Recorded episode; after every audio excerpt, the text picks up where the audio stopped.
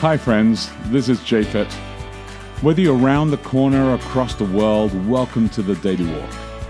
I want you to take a moment today to pause in Jesus and see what new thing could take place in your life.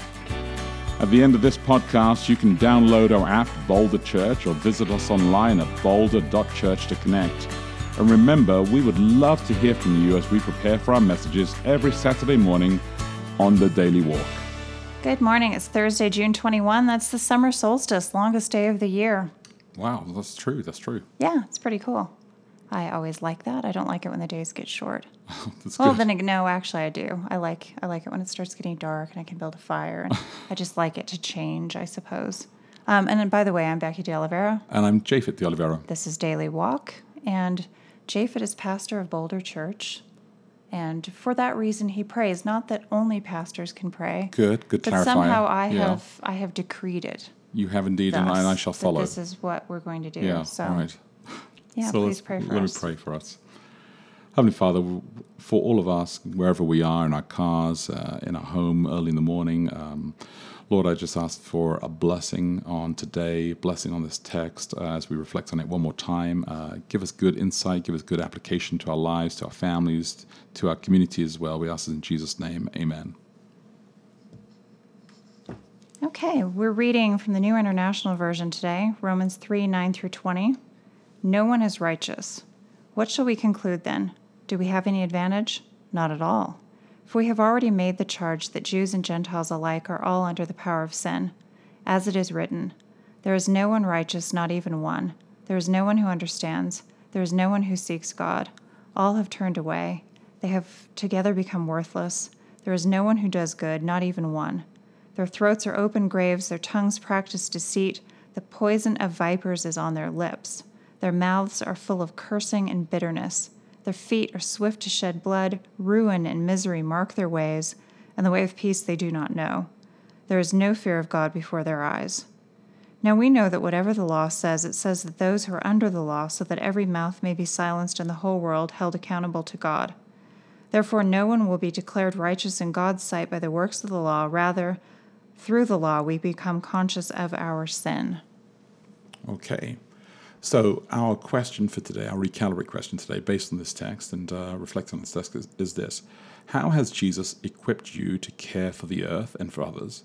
And how can we leave people and places in a better state than when we found them? And I, I really would encourage you to read the daily walk today, boulder.church forward slash daily. And I think it really helps you to unpack this question even more. But how has Jesus equipped you to care for the earth and for others? Yeah, because Pastor Jessica writes about the possibility of a person being like a tornado going Yeah. kind of through life, mm-hmm. disrupting and destroying everything around them. And then I guess the question is really how could you do the opposite of that? Yeah. According to this, this text does not seem to be very, very hopeful No. about that with the feet and the shedding of the blood, No, it's not. Because it- kicking people to death. Yeah.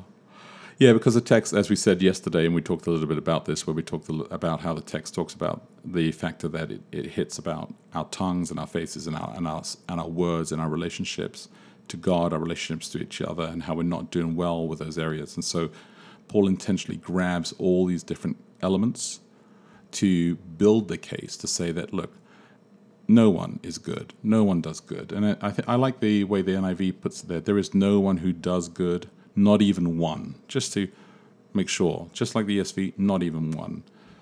Well, it's interesting because we have this idea that one person can make a difference. Yeah, that one do. person doing an individual action. I still believe that. I believe it, and at the same time, I think it's it's not true. Why? Why well, not? It is true if um, cumulatively lots of one people, single people, do a good thing. But really, if you're the only person doing a thing, like with the environment, for instance, we have the question about the earth. Yeah. I think I've read quite a bit of things that indicate that the stuff that we do personally and individually, you know, worrying about recycling our plastic bottles and things Uh-huh. like that, it's good. But the, the real issue is kind of massive corporations and their pollution and kind of these big, big things Yeah. that we do um, that we individually, I can't change um, the fact of global warming on my own. That's not possible.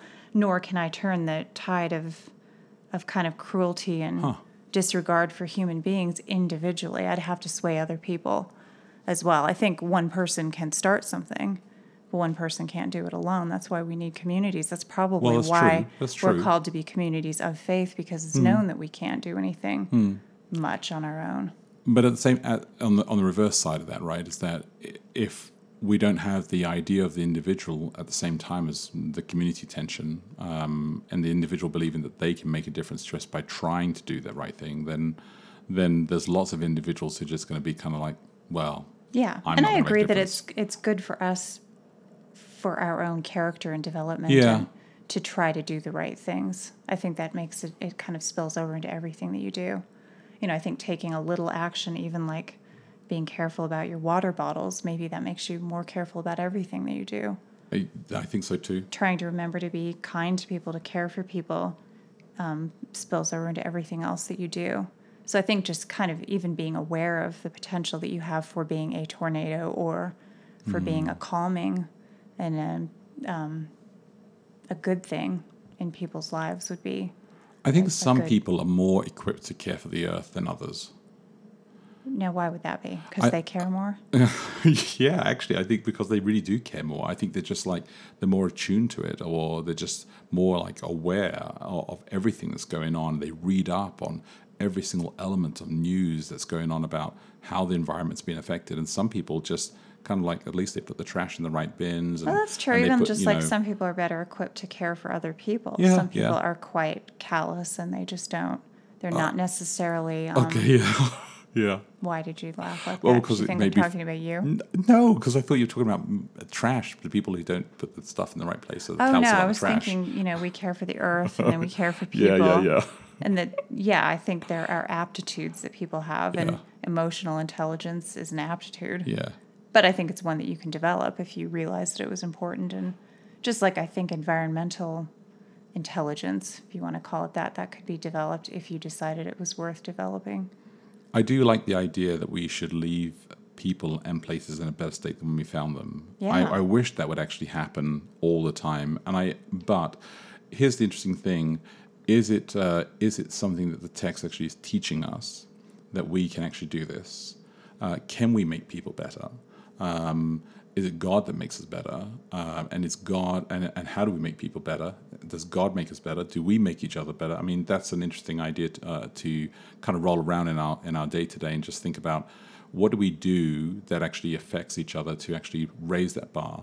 Is it just by ch- just challenging each other to actually be a better person, or by caring for each other that we that we make each other better better? I mean, I think it's possible. I don't know. I mean, according to this, there's nothing that we can do. None of us is righteous, and we basically just kill each other and lie and. Well, actually, do the we text do? the text ends on verse twenty, saying, "Therefore, no one will be declared righteous in God's sight by the works of the law." So he's basically saying, "Look, Yeah, you're not going to get a free pass. You're not going to get a free pass. That's what the text is saying. It's saying you're not. You look. Don't think that because you were born and you are entitled and you feel like you just you made it. Everybody has sinned and everybody falls short of the glory of God, which he's going to get to that famous text that we'll get to eventually. But which you, I know you're going to say it's coming. It's coming. No, I think it makes sense to me because I think, you know, I can imagine growing up in a situation where from birth you're told that you are special, that you are better than other people. I mean, in fact, I am such a person in many ways. I've been brought hmm. up that way in this country and as a white American person. Hmm. Um, maybe nobody explicitly said you are better, but that is communicated all the time. And it was very explicitly communicated that we, as a country, were special, kind of chosen people. The whole idea of manifest destiny and things like that. I think that you could grow up. You know, I'm thinking of this in the this context of his time, of feeling pretty um, justified in feeling superior to other people because you have been specially And chosen by. God. and they had been. Yeah. So it wasn't even and they, delusional. And they felt they were part. at that point as well, and uh, and so and they felt like the prophecies had to be fulfilled, and they were struggling with Jesus not being that one, and some were saying he was, and there was a lot Yeah, of and you look around and you feel pretty happy with the value system that you Mm-hmm. have, and you feel nothing but pity or contempt for people who don't have Mm. the same one. Like how sad it is that they don't know at best, that would be your attitude, and maybe Yeah. at worst, it would be, you know, kill them all because they are infidels or they're not doing what we think. So this would be a should be really tough text to hear, right? For for them to Well, hear. and if you've been working really hard at being perfect yes. and being good, and you've made a lot of sacrifices in order to achieve that level of goodness, it would be pretty depressing to realize that actually all this was for nothing. But then you do wonder why wouldn't they just turn around and say, well, then I'm not going to go and sacrifice in the temple. I'm not going to do any of these things because if it doesn't make any difference, then why should I do any of this? It's a waste of time. I think they actually do ask that question, and I think we oh, do. is that get- going to come I up think- next in the next chapter? I think we're going to get Do there. tell. I think we're going to get there. But uh, our time is up for now. So, Okay. hey, today, think about these questions. Good questions. Read the daily walk as well at boulder.church forward slash daily.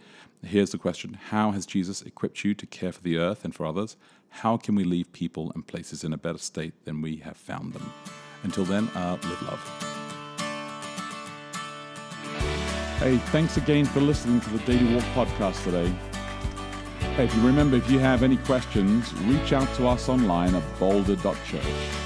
And if you can help support us, please feel free to give online at boulder.church forward slash give. Until next time, look after each other and live love.